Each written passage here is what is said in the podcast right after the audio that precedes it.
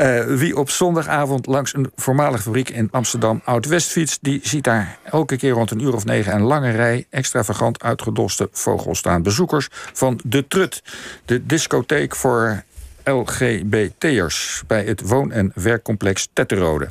En net als de disco staat Tetterode bekend als vrijplaats. Het gebouw werd in 1981 gekraakt in de jaren van de Grote Keizer en de actie Geen Woning, Geen Kroning. Ja, en waar andere krakerscomplexen afstierven, bestaat Tetterode nog altijd. Het gebouw viert volgend jaar haar 40-jarig jubileum, maar dit jaar is er al het jubileumboek. En wij vroegen ons af, is Tetterode inderdaad een voorbeeld voor de stad die in hoog tempo wordt geterroriseerd door rolkoffertoeristen en expats en et cetera?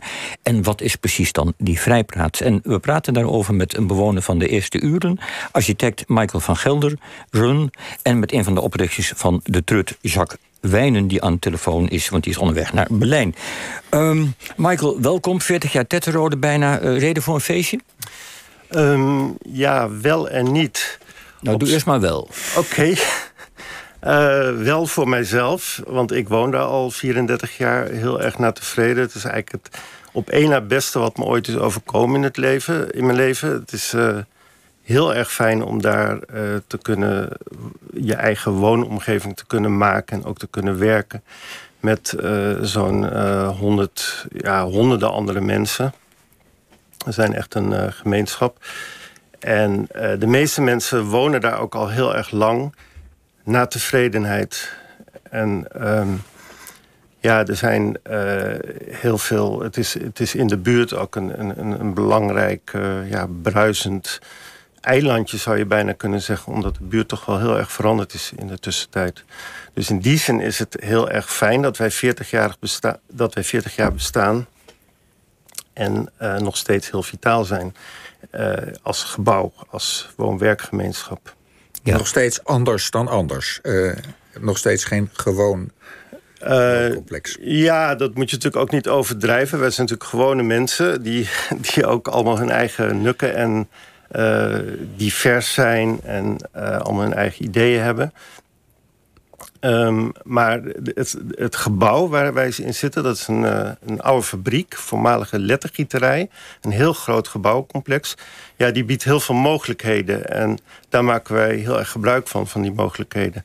Ja, uh, ik, ik ben even benieuwd. Jacques Wijnen, jij bent aan telefoon en ik geloof dat de verbinding niet zo goed is. Maar uh, ben jij inderdaad ook in een goede stemming, een reden voor een feestje? Ja, ik ben zeker, uh, goedemorgen, ben zeker de stemming voor een feestje. Eén, ehm, omdat uh, in Tetterode nu al 35 jaar de Trut gevestigd is, die ik samen met een andere groep, Pot en Flikkers, 35 jaar geleden heb opgericht. En zonder die plek in Tetterode zou dat nooit mogelijk geweest zijn. En zouden we uh, uh, nooit zo lang hebben kunnen bestaan. Want uh, commercieel, we zijn niet commercieel, dus dat zou een onmogelijkheid geweest zijn met de huren die je tegenwoordig moet betalen. Ja, we komen straks... denk ik ook dat het een reden voor een feestje is, omdat ik denk dat een stad als Amsterdam kan profiteren van een, een, nou ja, om Michaels woorden op te grijpen, een eilandje waar mensen wonen, werken en dat heeft ook zo'n uitstraling op de buurt. Uh, de bloemenwinkel bijvoorbeeld die er nu in Tetterode zit. De, uh, de kinderopvang die in Tetterode zit. Het theater. Er is allemaal een uitstraling uh, naar de buurt toe. En ik denk ook dat het voor een buurt heel goed is als er een beetje gemengde populatie mensen woont. Ja. Dus ik denk dat het wel reden voor een feestje is. Ja, laten we heel even teruggaan naar 1981. Dan wordt het gebouw gekraakt en dan wordt een uh, woordvoerder van de krakers geïnterviewd en uh, voor radio de Vrije Keizer. En die legt uit waarom, uh, hoe het zit met, dat, met die kraak en waarom het in de buurt warm omarmd wordt. We staan hier voor de voormalige lettergieterij Tetterode. Een pand dat enkele weken terug, of inmiddels weer enkele maanden terug gekraakt is. we gaan straks nog even naar binnen om met een paar bewoners te praten.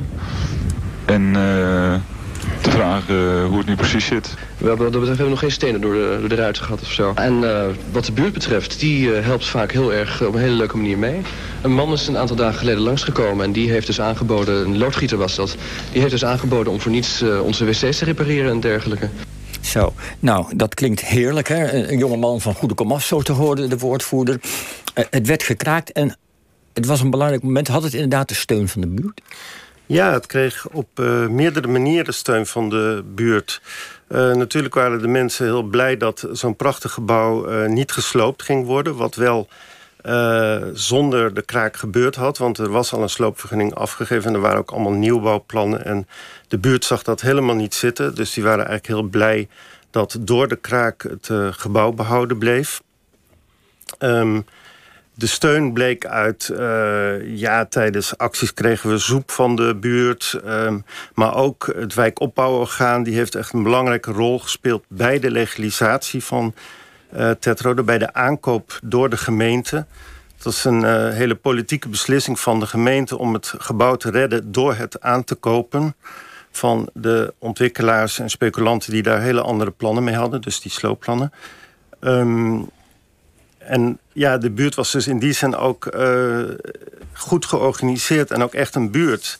Heel anders dan op dit moment. Het was natuurlijk een hele andere tijd ook. Ja, maar je bedoelt met op dit moment de, de Oud-West is een modern hip stadsdeel aan het worden met bekende verschijnselen die daarbij horen. Ja, het is heel erg gegentrificeerd, zoals dat dan heet.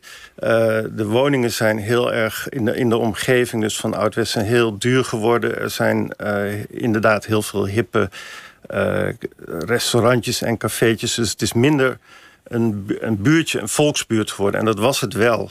Ja, uh, Jacques Wijnen, um, we, we, hadden het net al over de Trut, een disco voor LGBT-mensen in den begin, of misschien nu, dat weet ik niet precies. Wat is het precies en hoe begon het eigenlijk?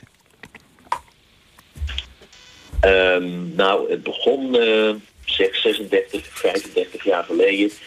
Um, toen was de, uh, de lesbische wereld en de mannelijke gay wereld was volstrekt gescheiden van elkaar. En uh, nou, samen met de vrienden en twee vriendinnen hadden wij zoiets van, uh, nou we willen eigenlijk een plek hebben waar we samen kunnen feestvieren en samen kunnen dansen, lol hebben in een heel beschermde, veilige omgeving. En um, daarnaast hadden we eigenlijk van begin af aan ook wel het idee van... en als we dan winst gaan maken daarmee...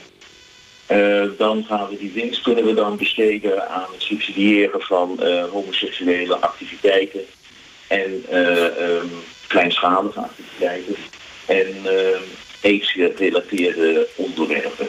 Ja. Dat is eigenlijk een beetje de, de, de oorsprong van het idee. Eén, het verlangen om in een veilige omgeving lekker veilig met elkaar te kunnen feesten. En twee, geld genereren om dat geld te kunnen besteden aan, uh, ja, in onze ogen, goede doelen. Ja, en, en klopt het dat er aan de ingang bij de disco een bordje hing... Uh, alleen toegang voor potten en flikkers? Ja, dat klopt zeker. En dat heeft er ook wel mee te maken dat in die tijd waar ik nu over spreek, en dat zegt medio jaren 80, begin jaren 80, was homoseksualiteit uh, in Amsterdam beslist niet een uh, uh, geaccepteerd verschijnsel overal. Je kon niet zomaar met twee mannen elkaar zoenen in een, in een groep, in, in de Jordaan of waar, waar in Amsterdam.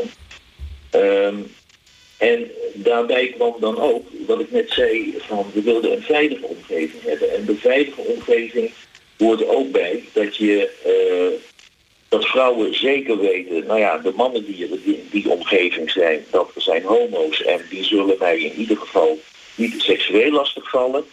En uh, op het moment dat je dan hetero's uh, toelaat, en ik denk dat dat zeker in die tijd zo was, wordt het gewoon een stuk onveiliger. Voelt het in ieder geval voor velen een stuk onveiliger aan. Dat wilden we voorkomen. We wilden ook een beetje voorkomen uh, het uh, kijken. Ehm, en uh, vandaar dat we dus zeker in het begin vrij strikt uh, gehanteerd hebben. Uh, geen uh, hetero's binnen. Dat is ook nooit een wet van mede en persen geweest. We zijn van begin af aan ook hetero's binnengekomen. Die kunt op iemand voorhoofd niet zien wat hij is. En dat is ook niet erg. Maar Het gehele streven was er wel opgericht om een veilige plek te creëren. Goed, dat is een helder verhaal. En dat is gelukt, want ik geloof dat er, ja, behalve nu in coronatijd, nog altijd lange rijen staan. Uh, normaal gesproken bij de, op zondagavond om uh, tegen negenen als de discotheek open gaat. Dus dat laat zien hoe belangrijk Tetterode was, ook als vrijplaats, uh, Michael van Gelderen, voor mensen. Um, als jij nu het belang van Tetterode in algemene zin moet benoemen, is, is het een voorbeeld voor de stad? Zou de stad moeten denken: dit, dit soort plaatsen moeten we meer. We moeten hierin geld steken, we moeten dit soort initiatieven helpen of misschien zelf initiëren? Ja, ik denk absoluut. Um, dat, is, uh, waarom, dat is eigenlijk de schaduwkant van dat feestje. Er is eigenlijk heel weinig gebeurd. Of de, het had natuurlijk al heel lang een voorbeeld kunnen zijn. Uh, maar door de anti-kraakwet is het kraken uh, veel moeilijker geworden. Terwijl er nog steeds heel veel uh, gebouwen leeg staan. Die natuurlijk prima hergebruikt zou kunnen worden, zouden kunnen worden. op dit moment is, het, nou, is er een ontzettend grote woningnood in heel Nederland, maar ook in Amsterdam. Voor jongeren en starters is het bijna onmogelijk om een woning te vinden in Amsterdam. En als ze er een vinden, is het vaak tijdelijk. Ja. En juist die, die, die, die levensbestendig wonen in zo'n... Ja. Wat, ja, ja. En in dit verband doet Tetterode wat aan doorstroming? Uh, ja, zeker. Maar wij zijn juist ook heel erg... Uh, we willen juist ook heel erg een pleidooi houden voor levensbestendig wonen. Dus dat je niet tijdelijk hoeft te wonen. Dat je echt uh, je, daar een rust van krijgt en daar ook, daardoor ook in je gebouw kunt investeren. Als dat voor vijf jaar is, ja, dan doe je dat niet. Goed, dankjewel uh, Michael van Gelder. Het boek uh, over de geschiedenis van Tetterode is verkrijgbaar bij de Goede Boekhandel. Wij maken nu even plaats voor het nieuws van 11 uur. Daarna zijn we terug, onder meer met een vertaaltool voor het spijkerschrift... en de allereerste Afrikaanse ontdekkingsreiziger. Tot zo, tot na het nieuws.